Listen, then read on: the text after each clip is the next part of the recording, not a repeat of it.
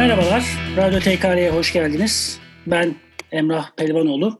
Bugünkü programda konuğumuz Doktor Tevfik Uyar. Doktor Tevfik Uyar'la mantık azabı olarak nitelendirdiği safsataları konuşacağız. Kısaca Doktor Tevfik Uyar'ı size tanıtmak istiyorum. Doktor Tevfik Uyar, İTÜ Uçak Mühendisliği mezunu ve Anadolu Üniversitesi'nde sosyoloji eğitimi almış. Yüksek lisans ve doktorası ise e, işletme yönetimi ana bilim dalı da ve e, profesyonel hayatında risk algısı, belirsizlik, altında karar verme ve emniyet yönetimi gibi işler üzerinde e, çalışıyor ve e, te, Doktor Tevfik Uyar İstanbul Kültür Üniversitesi'nde e, öğretim üyesi olarak aynı zamanda akademik hayatına devam ediyor. Yanlış bir şey söylememişimdir umarım hocam. Valla hocam bir galiba öğretim üyesiyle öğretim görevlisi biraz farklı. Ben dışarıdan evet, olduğum için evet, küçük evet, düzeltme belki oraya gerekebilir.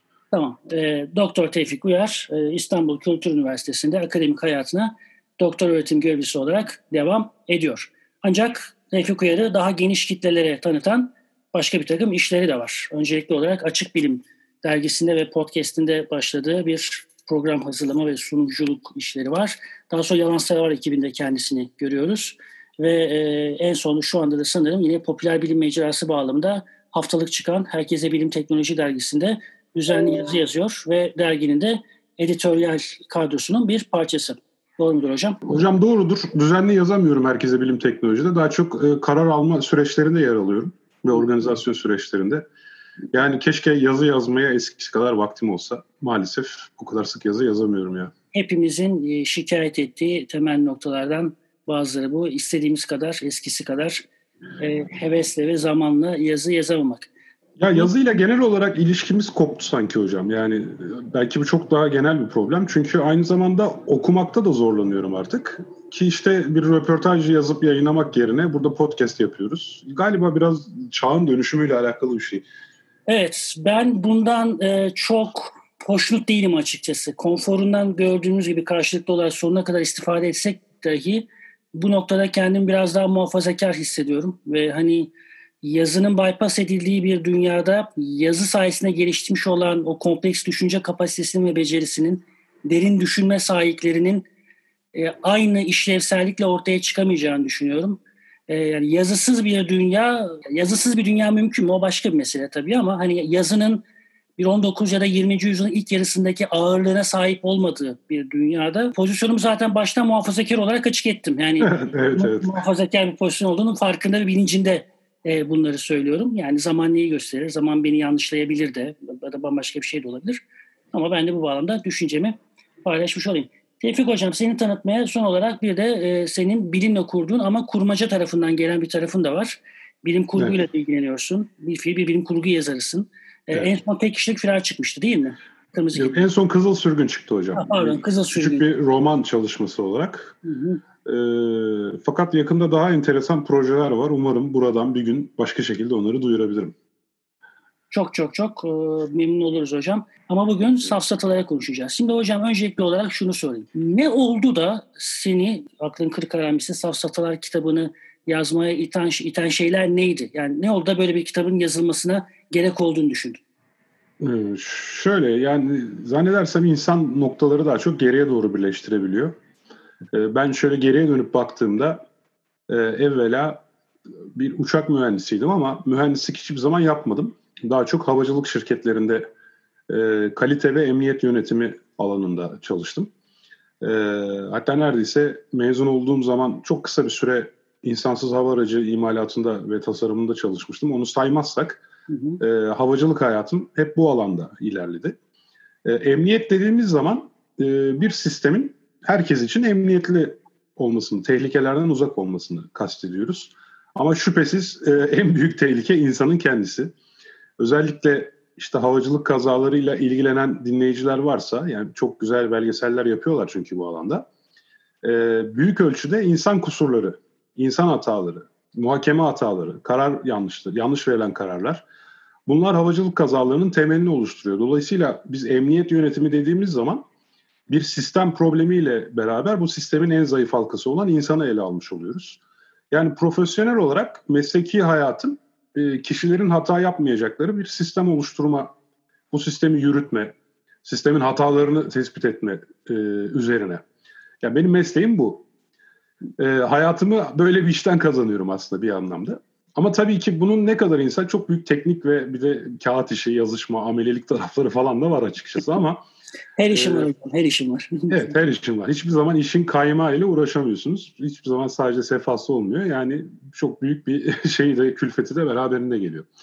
Şimdi tabii zaman içerisinde e, hem bu tarafımla yani profesyonel tarafımla hem de e, çocukluktan beri bilime çok büyük bir sevgi duyuyorum. İşte ben e, gazetecilik tırnak içerisinde söylüyorum. Kendimi gazeteci diyemem.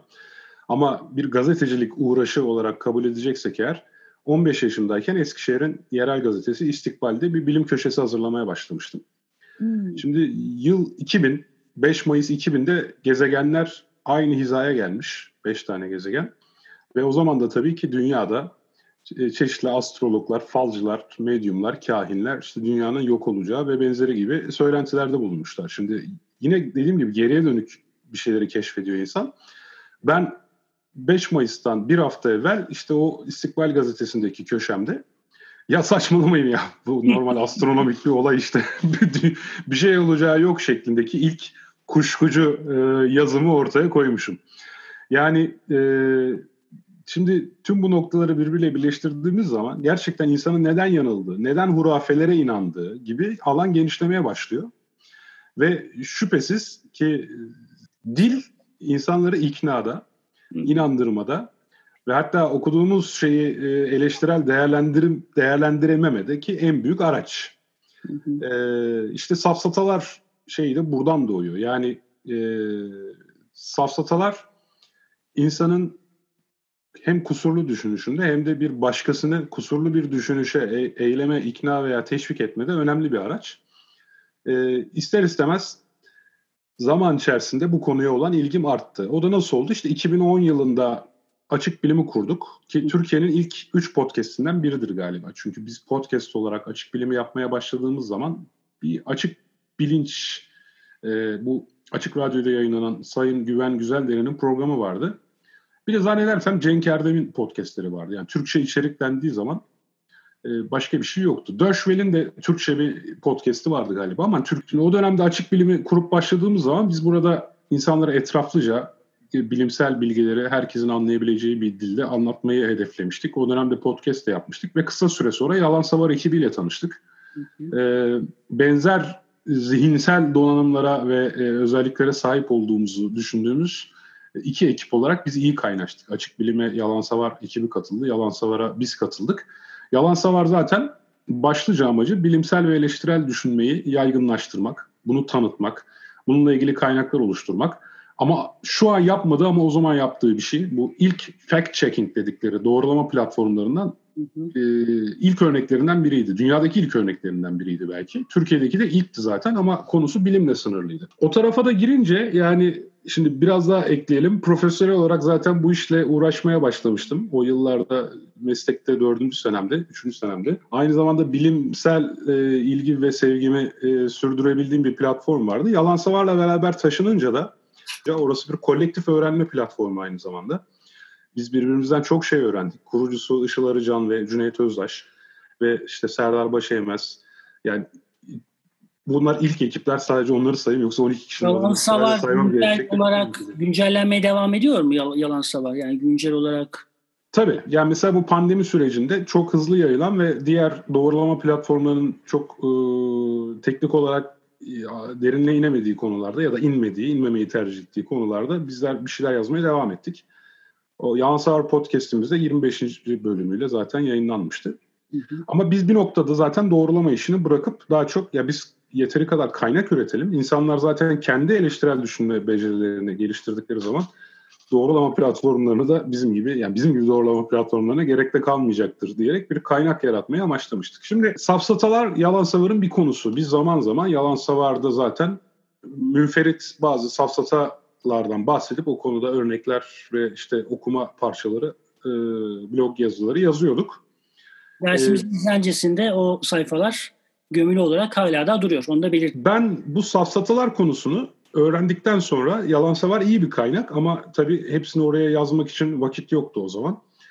Türkçe'de başka kaynak var mı diye baktım. Bir tek Alev Alatlı'nın safsata kılavuzu vardı. Fakat açık söylemek gerekirse yani kendileri de kabul edecektir bu eleştiriyi. Bu bir eleştiri umarım yanlış anlaşılmaz. Dağınık bir kitap. Yani örnekleri, tanımları anlamak çok zor. Bir e-posta grubu tarafından kaleme alınmış. Alev Alatlı liderliğinde. Ama hani kitabı okuduğunuz zaman e, aklınızda net bir şey kalmıyor. Bu bakımdan ben kendim bu konuda bilgilenmek istememe rağmen Türkçe bir kaynaktan bunu başaramadım. Kitabın Daha baskısı yaba- yok zaten. Kitabın baskısı da yoktu yani. Biz baskısı yok. Baskısı İnternette yok. ücretsiz zaten şu an.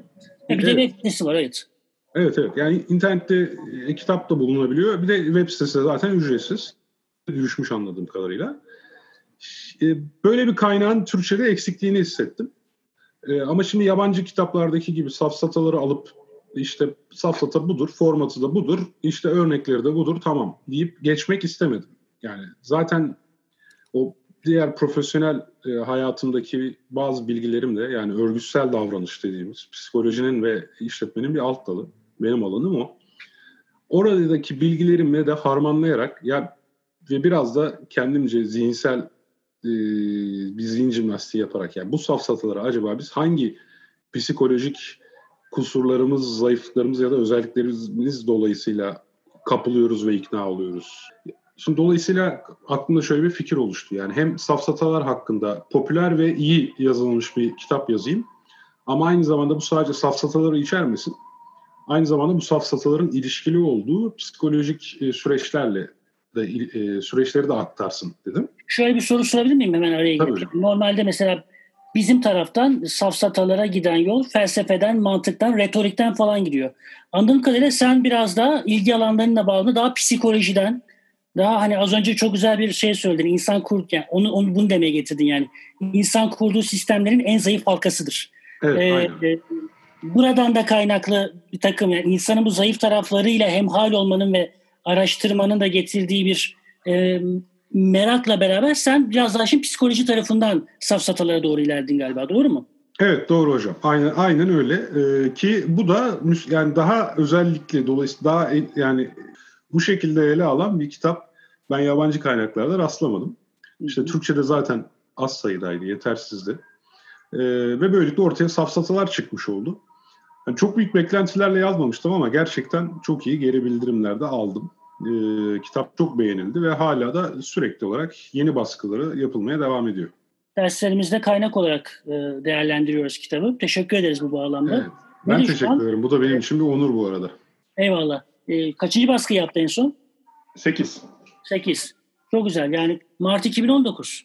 Mart 2010 evet. Bir neredeyse... buçuk yıl demiyor, bir, bir buçuk yıl bile diyemiyoruz. Yani bir evet, yıl evet. yapmış. Ortalama iki ayda bir baskı yapıyor zannederim. Yani bir seneyi biraz aşkın bir zamanda 8 baskı yapma. Demek ki bir talep var. Sen neye bağlıyorsun bilgiyi?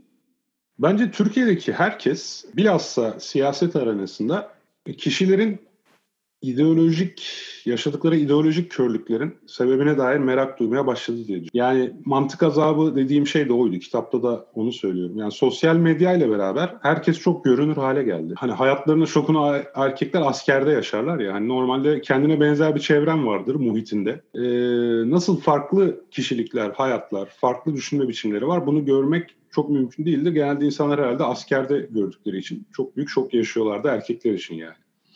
Şimdi sosyal medya bir anlamda işte bu eskiden insanların sadece askerde yaşadığı deneyimi çok gündelik bir deneyim haline getirdi. Bunu normalde tabii ideal ve iyi bir şey olacağını düşündürdük. Hani e, çok farklı kesimde insanlar birbiriyle iletişime geçecekler ve birbirlerini anlayacaklar diye. Bu tam tersi bir durum ortaya çıkardı. Türkiye'de kutuplaşma inanılmaz arttı. Yani buna özellikle bir kesimi sorumlu tutmak mümkün değil. Herkes için geçerli. Katılmasan bile, katılmasan bile kendi tarafını tuttuğun ideolojinin ürettiği söylemleri bir şekilde rasyonalize etmeye itiyor seni. Yani gerçekten savunulmayacak bir şeyi bile bir safsatayla en azından savunulur göründürmeyi başarmak kişilerin böyle sıradan adeti gibi bir şey olmaya başladı. Yani tüm bu sahne işte bir azap yaratıyor aslında. Anladım. Okay. Bir azap aklı yaratıyor yani. Hayır, okay, tamam. Tabii aklı selim, aklı selim insanlar bakıp ya hani bunu nasıl bu şekilde savunabilir? Ya nasıl böyle düşünebilir? Bu nasıl argüman ya? Ya bunu nasıl söyleyebildin ya diye dedikleri böyle artık sitemle, feryat ederek, acı çekerek e, hayrete düştükleri durumlar var. İşte ben bu durumları mantık azabı diye tanımladım ve bu mantık azabının muhtemel kaynağı da safsatalar. Yani kötü kurulmuş bir mantık ilişkisi işte e, ki bu safsatanın temelini oluşturuyor. İnsanda bir azap yaratıyor. Benim iddiam da şu. Yani eğer bir şeyleri tanımlayabilirsek ondan çektiğimiz acı azalabilir. Çünkü e, çünkü en azından işte bunun sebebinin ne olduğunu. Yani o yüzden sadece mesele "Aa bu şu safsatasıdır" demek değil. Yani kitabımda da anlatmaya çalıştığım gibi. Evet, insan böyle bir safsata işliyor. Çünkü bunun arka planında bu bu bu, bu bilişsel ve zihinsel süreçler var. Ee, ve bu normal demek. Aslında biraz stoacılık prensibi gibi. İşte en azından e, insanın doğasını anlayıp e, onu doğasını anladığı zaman kabul etmesi daha kolay oluyor ve bu da bir miktar azabı dindiriyor. Yani burada bir eylemsizlik ve hareketsizlik önermiyorum tabii hiç kimseye. Sadece yani acı çekerek eyleme geçmekle biraz daha az acı çekerek eyleme geçmeyi karşılaştırırsak daha az acı çekerek olması olanı daha kabul edilebilir. Belki yani tarihteki safsata kılavuzu olarak nitelendirebileceğimiz Aristo'nun sopistik çürütmeleri e, aslında bu bu da benzer bir azabın ürünü bir kitap. Yani e, sofistlerin ortaya koyduğu evet, aynen. E, mantık dışı argümantasyon ve geçerli olmayan savları da duyduğu azabı ifade etmek için e, yazmış olduğu işte Organo'nun belki en temel kitaplarından bir tanesi. İlk 18 safsatayı zaten tarih X ve uzun yıllar boyunca da skolastik dönem boyunca da 18 safsata e, temel e, safsata kategori olarak dolaşımına devam etmeye sürdürüyor. Peki evet. şey Tevfik Hocam insan doğasına dair anladığım kadarıyla biraz daha pesimist de demeyeyim de hadi senin şeyini tarif edelim. Hani daha olduğu gibi kabul etmeye yönelik bir e, bir, bir tavrım var. O bağlamda şöyle bir soru sorsam. Peki o zaman insan safsatadan kaçabilir mi? Ya da kaçamaz mı? Yani, yani kaçabilir. Yani şöyle aslında ben düşünmeyi şöyle görüyorum. Yani e, bir müzik aleti çalmak için yetenek sadece yeteneğin yeterli olmadığını mutlaka üzerine yani belki müthiş doğuştan yetenek inanılmaz kişiler vardır ona bir şey diyemeyeceğim ama genel olarak söylüyorum. Sadece yetenekli olmak yetmez muhtemelen üzerine çalışmak, çabalamak gerekir. Heykel tıraşlık için de öyle, yemek yapabilmek için de öyle. Fakat hepimiz kendimizi doğuştan iyi düşünür kabul ediyoruz. Oysa ki iyi düşünmek, tırnak içerisinde iyi. Yani iyiyi düşünmeyi kastetmiyorum burada. Yani eğer düşünmeyi analitik bir süreç olarak ele alırsak hani bu analitik süreci iyi yerine getirmek, doğruyu yanlışı ayırt edebilmek, hatalı argümanları yakalayabilmek gibi. Bunun için de çalışma ve çaba gerekir. Yani çalışma ve çaba olmadığı zaman eğer bu konuda bir yeteneğiniz varsa bile bu sınırlı olacaktır. Ben dolayısıyla insana evet doğuştan yani kolaylıkla safsataya kapılacak ve safsata da yapacak. Yani insanın normal varsayılan hali, doğal halinin bu olduğunu düşünüyorum. Ve buradan hem safsata yapmaktan hem de safsatalarla ikna edilmekten kaçınmanın yolu da mutlaka ve mutlaka e, çalışmak ve çabalamak. Yani eğer bu yapılabilirse olur.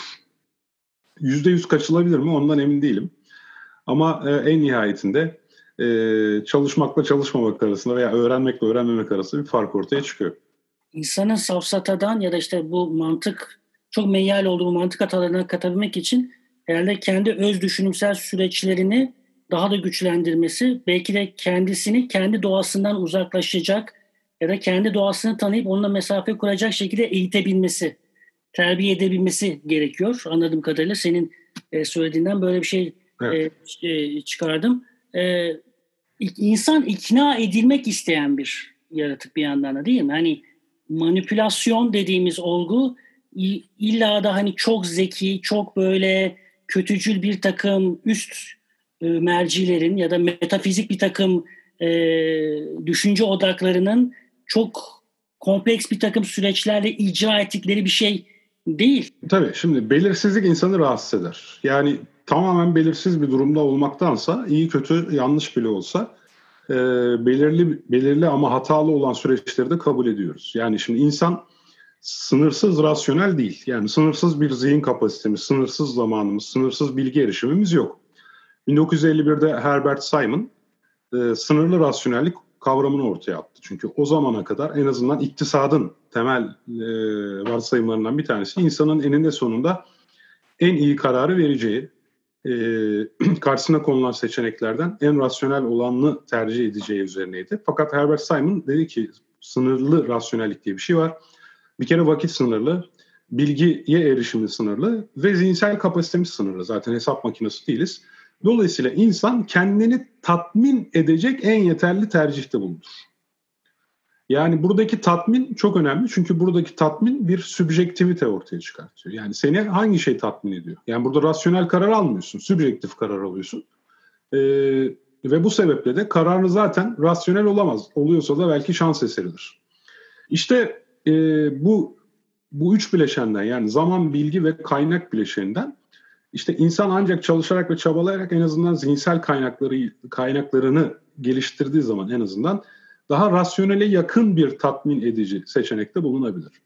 Şimdi insan işte bu sınırlı bilgi erişimi içerisinde ve belirsizlik belirsizliği de tölere edemediği için hakikaten bir belirsizlik karşısında baş edememe durumuyla e, durumuna düşmek yerine en azından bir karar verebilmeye yani işte en iyi en en kötü karar bile kararsızlıktan iyidir diye bir şey var. Öyle bir şey yok. Hayır bu saçma.